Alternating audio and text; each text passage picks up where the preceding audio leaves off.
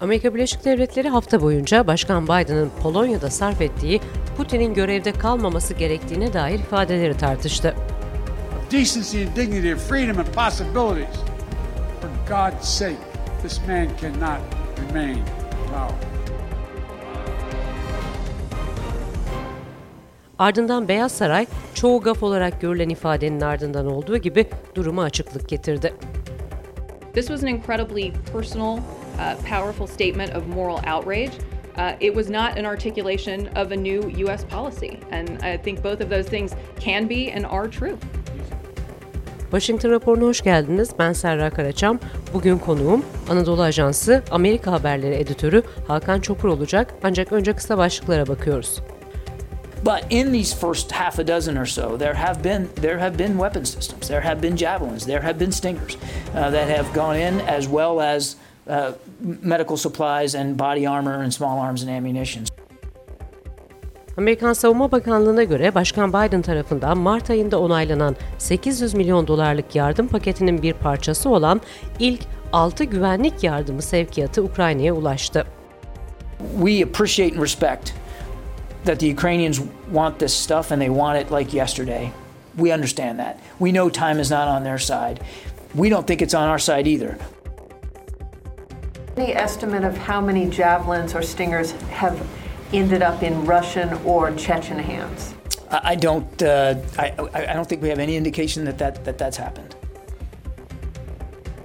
Amerikalıların benzin fiyatlarına dair şikayetleri ise devam ediyor. Başkan Biden rezerv petrolü serbest bıraktı ancak fiyatların hala rekor seviyelere ulaşması bekleniyor.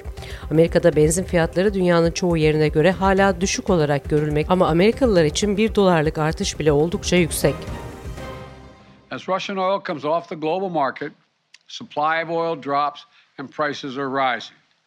Now Putin's price, price hike is hitting Americans at the pump.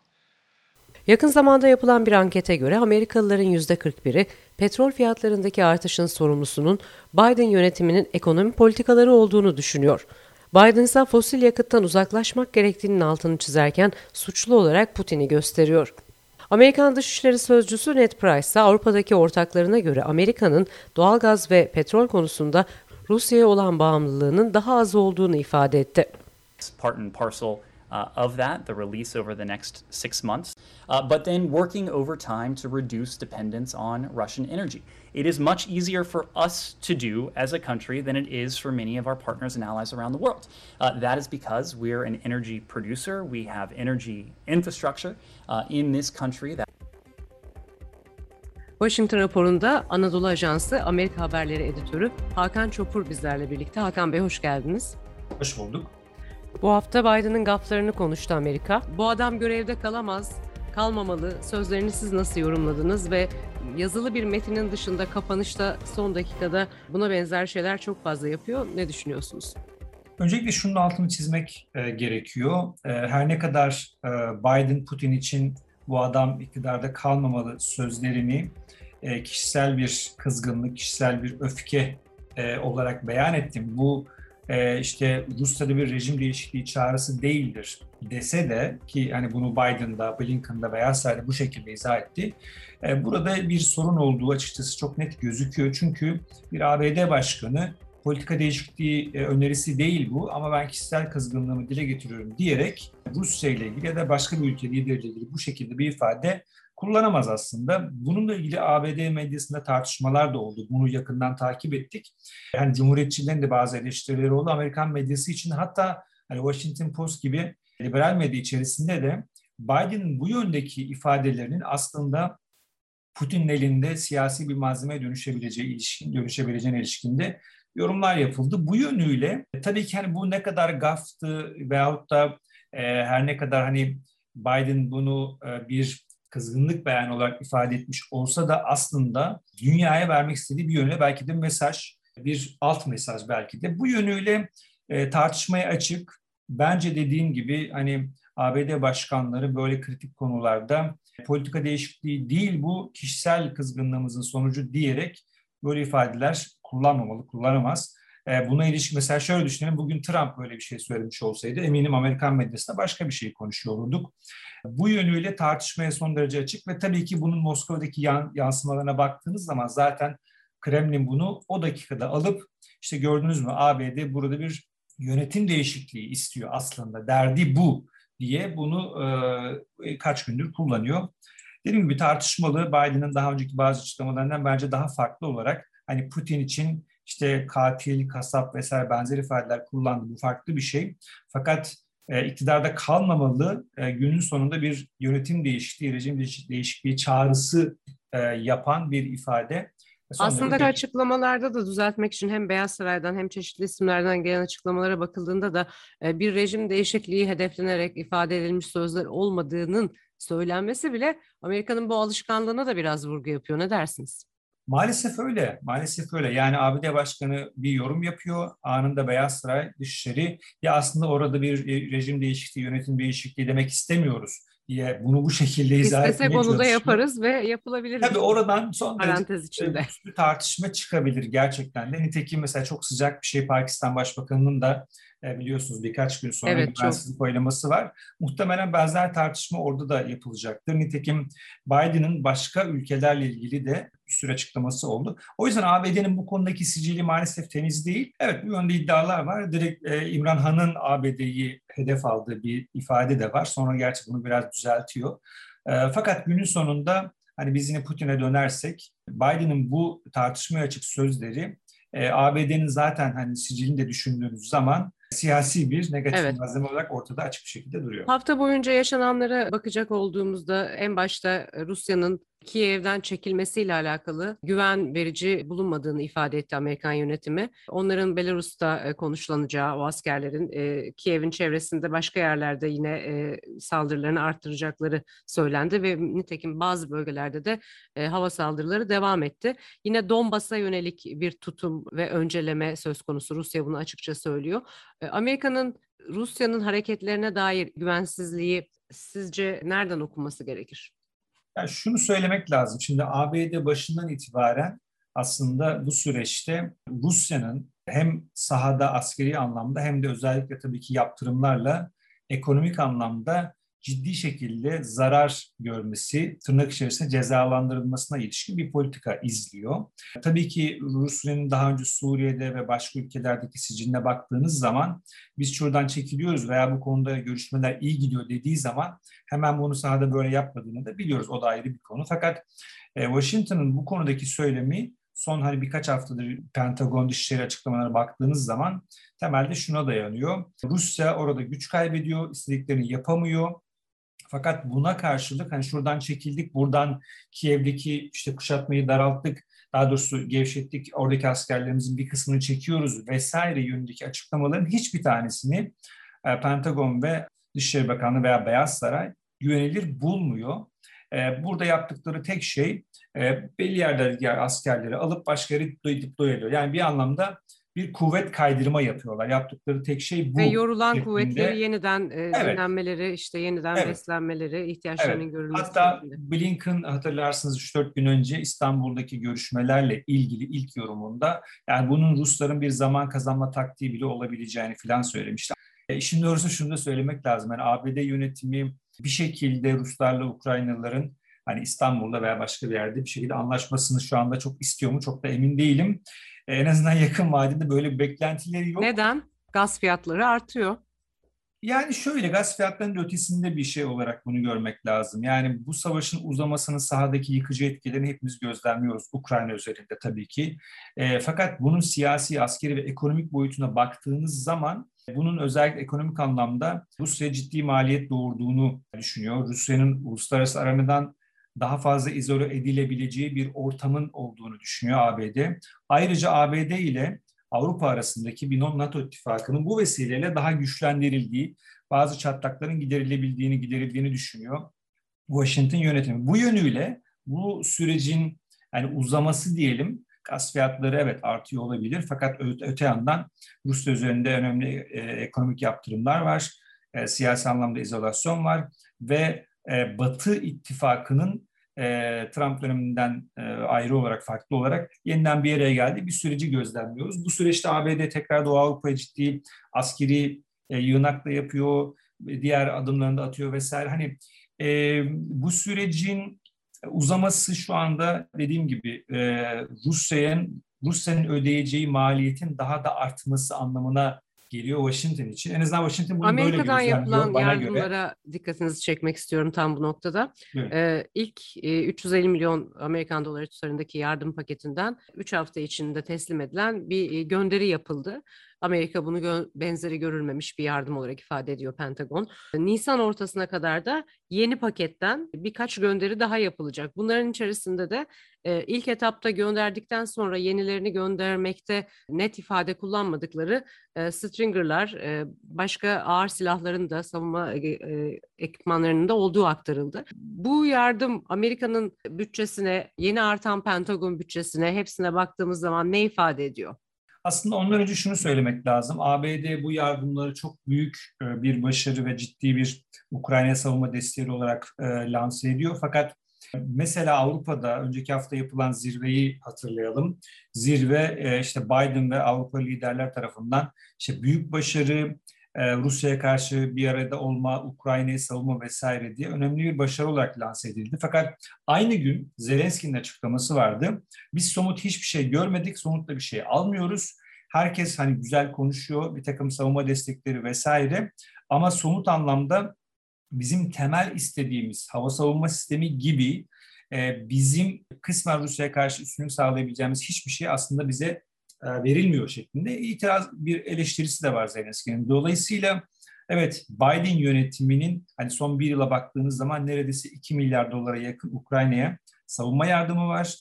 Bunların alt başlıklarını Pentagon açık açık çok fazla ifade etmiyor ama işte Stringer'lardan e, Javelin'lere kadar pek çok yer kar, karadan havaya füze sistemlerinin olduğunu biliyoruz ama toplamda baktığınız zaman şu iki konuda ABD yönetimi Ukrayna'nın isteklerini karşılayabilmiş değil halen. Bir hava savunma sistemi çünkü S-300'ler veya başka bir hava savunma sistemi e, olmadığı durumda Ukrayna'nın havada e, herhangi bir şey yapabilmesi Ruslara karşı mümkün değil. Hava sahası da kapatılmadı. Sürekli, Zelenski evet. sürekli bunu söylüyor. Hava sahasının kapatılması zaten hiçbir zaman gündeme gelmedi Washington'da. Çünkü Rusların Washington'da ikiye böldü ama bazı çevreleri. Kimisi NATO için bunun bir sorun oluşturmadığı üçüncü bir ülke olduğu, bu Rusya bunu e, bir problem olarak görüyorsa bunun Rusya'yı bağlayacağı gibi biraz tabii e, olayın ciddiyetini ve riskin boyutunu görmezden gelen muhalefet etmek için ifade edilmiş e, yani ama Washington yönetimi da okuduk. Zaman, Washington yönetimi hiçbir zaman hava e, yani şeye tabii tabii yönetim olarak evet. No fly zone hiçbir zaman e, kapı açmadı biliyorsunuz. Yani aslında. ABD yönetim başından beri e, üstü kapalı şunu söylüyor. Biz Ukrayna'da evet yani silah anlamında her şeyi yapalım ama Ruslarla hiçbir şekilde biz doğrudan karşı karşıya gelmeyelim. Tırnak içerisinde söylüyorum. Başka ülkeler maşa olarak bunları, bu silahları versinler. Biz onları takviye edelim şeklinde bir yaklaşım söz konusu. En son Slovakya S-300'lerde kaldık. O görüşmelerin devam ettiğini biliyoruz. Dolayısıyla e, ABD yönetimi evet rakamsal olarak baktığınız zaman işte 200 milyon, 350 milyon, 500 milyon ciddi rakamlar savunma yardımı olarak Ukrayna'ya ilan ediliyor. Fakat bunların sahadaki karşılığını ne kadar görüyoruz? E, o konuda ben e, biraz açıkçası e, şüpheyle bakıyorum. Pentagon bütçesiyle ilgili iki cümle şunu söylemek isterim. 773 milyar dolar olarak 2023 mali yılı e, anlamında açıklandı. E, Biden yönetimi kongreden bu bütçeyi istiyor Pentagon için. E, bu tabii diğer ilave olan bir, bir iki başlık daha var. Onları da eklediğiniz zaman toplam savunma bütçesi 813 milyar dolar. Bu hani son 22-23 yılın en yüksek bütçesi bir yönüyle. Tabii ki bunun alt başlıklarında işte 6.1 milyar dolar olması lazım. Bu Doğu Avrupa e, caydırıcılık girişimi var. Toplamda hani Rusya'ya karşı Ukrayna'da dahil olmak üzere Doğu Avrupa'daki bazı savunma e, ne diyelim hedeflerine ulaşılması için ayrılmış olan bir rakam. Yine Çin bağlamında e, ayrılmış olan Hint-Pasifik e, caydırıcılık girişimi için 6.1 6.2 olması lazım. Öyle bir miktar ayrılıyor. Yani alt başlıklarında Ukrayna ile ilgili yardımlar var. Tabii ki Suriye bağlamında işte YPG PKK'nın içinde olduğu eğit donat e, bağlamında 540 milyon dolarlık yardım var vesaire ama e, ABD yönetimi son 22 yılın en büyük e, savunma bütçesini kongreden istiyor. Bu şekilde herhalde ifade etmiş e, olabiliriz. Burada Doğu Avrupa'da bundan sonra ABD ne yapacak? Rusya'nın Rusya'nın Ukrayna'dan mümkün olduğunca zayıflamış bir şekilde çıkması için ABD yönetimi her şeyi yapıyor. Ama tabii ki sahadaki duruma bakmak lazım. Sonuçta kimin kazanıp kimin nerede duracağını, işte Ukrayna'da doğusunda ne olacak, Putin istediğini ne kadar alabilecek biraz daha bunu herhalde bekleyip görmemiz gerekiyor. Evet, bugün artık aktif eğitim verilmediğini tekrar ettiler. E, bu konuda sorular çok vardı. E, sürekli masada ve sahada ilerlemeleri için her şeyi yaptıklarını söylüyorlar. E, ama sonuç e, Ukrayna'nın kendi çabasıyla olacak gibi görünüyor elbette. İki hususu sorup bitirmek istiyorum. E, kimyasal kullanımına cevap verme konusunda bir takım ifadelerde e, bulunmuştu, iddialı ifadelerde ve e, nasıl bir cevap diye sorulduğunda e, bunu Putin de bilir o yüzden bu aptalca olur gibi bir cevapla bu soruyu geçiştirdi ama diğer taraftan da e, bu müdahale etmeyi hızlandırır mı sorusuna olumsuz cevap verdi. Dolayısıyla hem tutarsız ifadeler var hem net bir şey de söylenmiyor. Strateji de olabilir bu. Bu konuyla ilgili düşünceleriniz nelerdir? Şunu söyleyeyim yani Biden'ın işte Rusya Ukrayna'da kimyasal kullanırsa biz de karşılığını veririz sözlemi aslında bence siyasal bir e, söylem, siyasal bir duruş, bir pozisyon beyanı. E, diyelim ki, e, tabii ki Allah korusun öyle bir şey olmaz ama diyelim ki zaman içinde Rusya, Ukrayna'nın bir yerinde hakikaten kimyasal silah kullandı. Yani ABD kendi askeriyle veyahut da NATO unsurlarıyla içeri girip bir şey yapacak değil ama bazı hedefleri belirleyip e, onlar da buna karşılık verebilir. Ama şunu unutmamak e, lazım. Ben öyle bir durumda yine ABD'nin kendi elini direkt bu işin altına, bu taşın altına sokacağını düşünmüyorum açıkçası.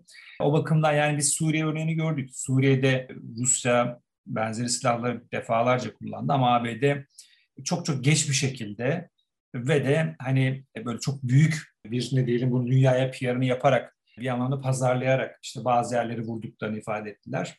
E, o bakımdan hani Ukrayna başka bir case burada daha doğrudan bir e, saha.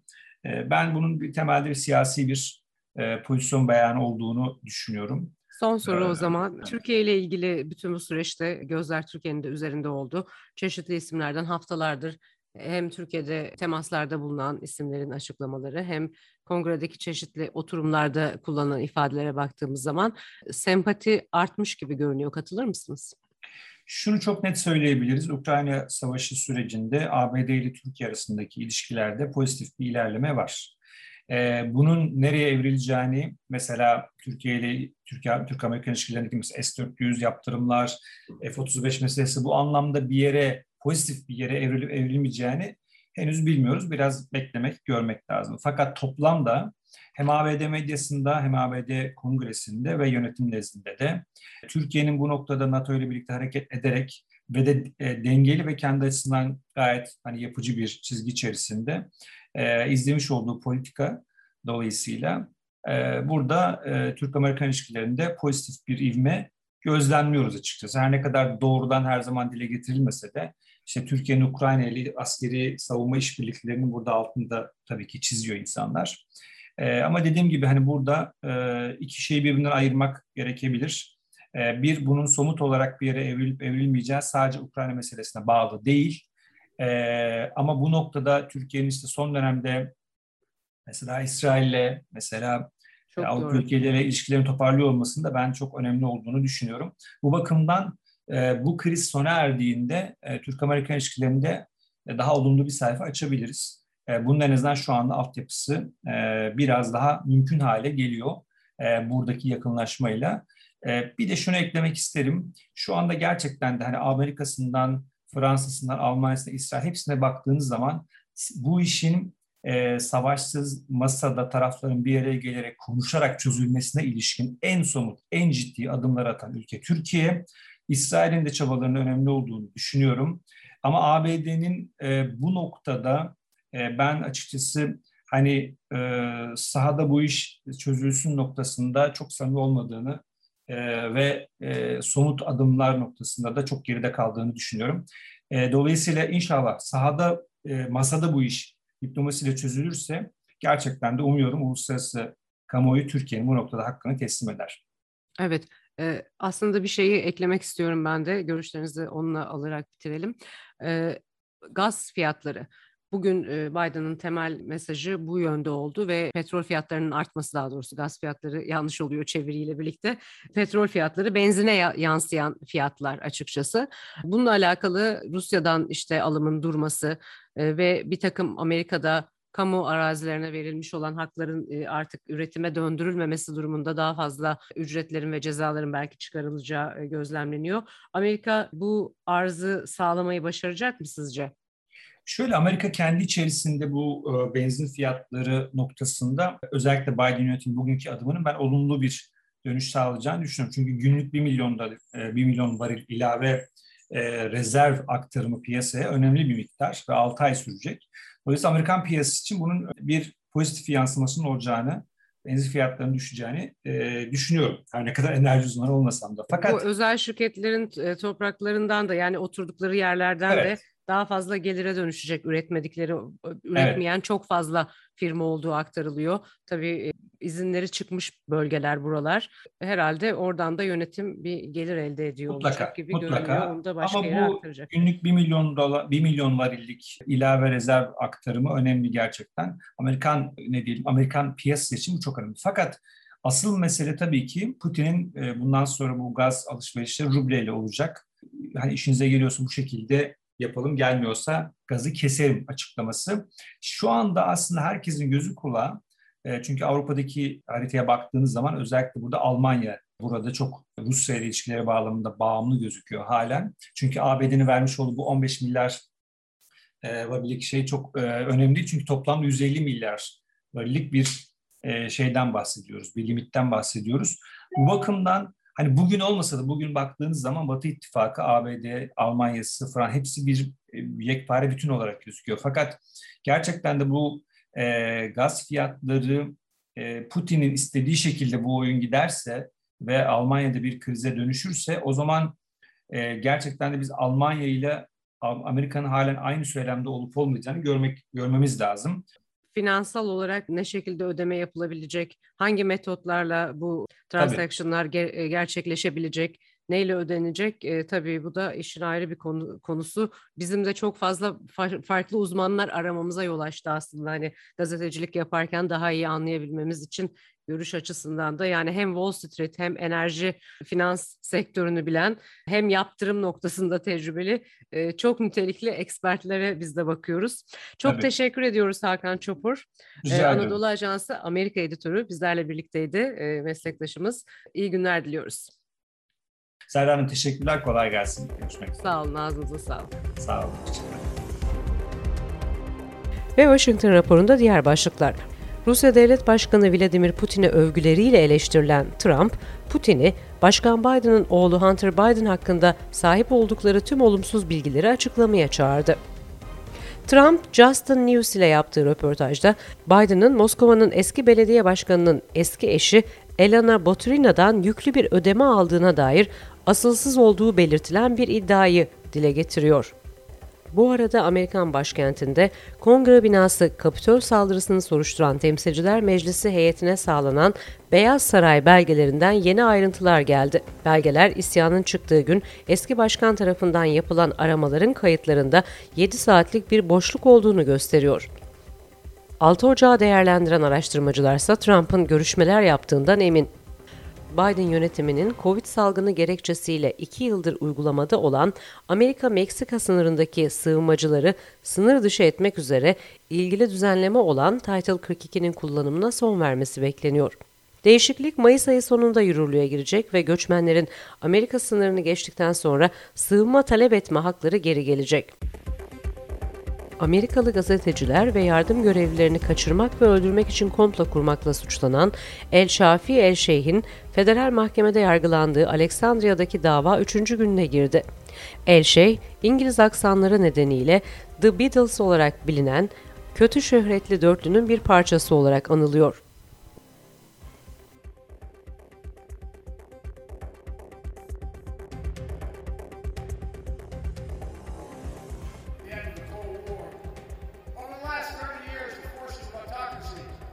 Putin has the gall to say he's denazifying Ukraine. It's a lie. It's just cynical. He knows that. And it's also obscene. President Zelensky was democratically elected. He's Jewish. His father's family was wiped out in the Nazi Holocaust. And Putin has the audacity, like all our autocrats before him,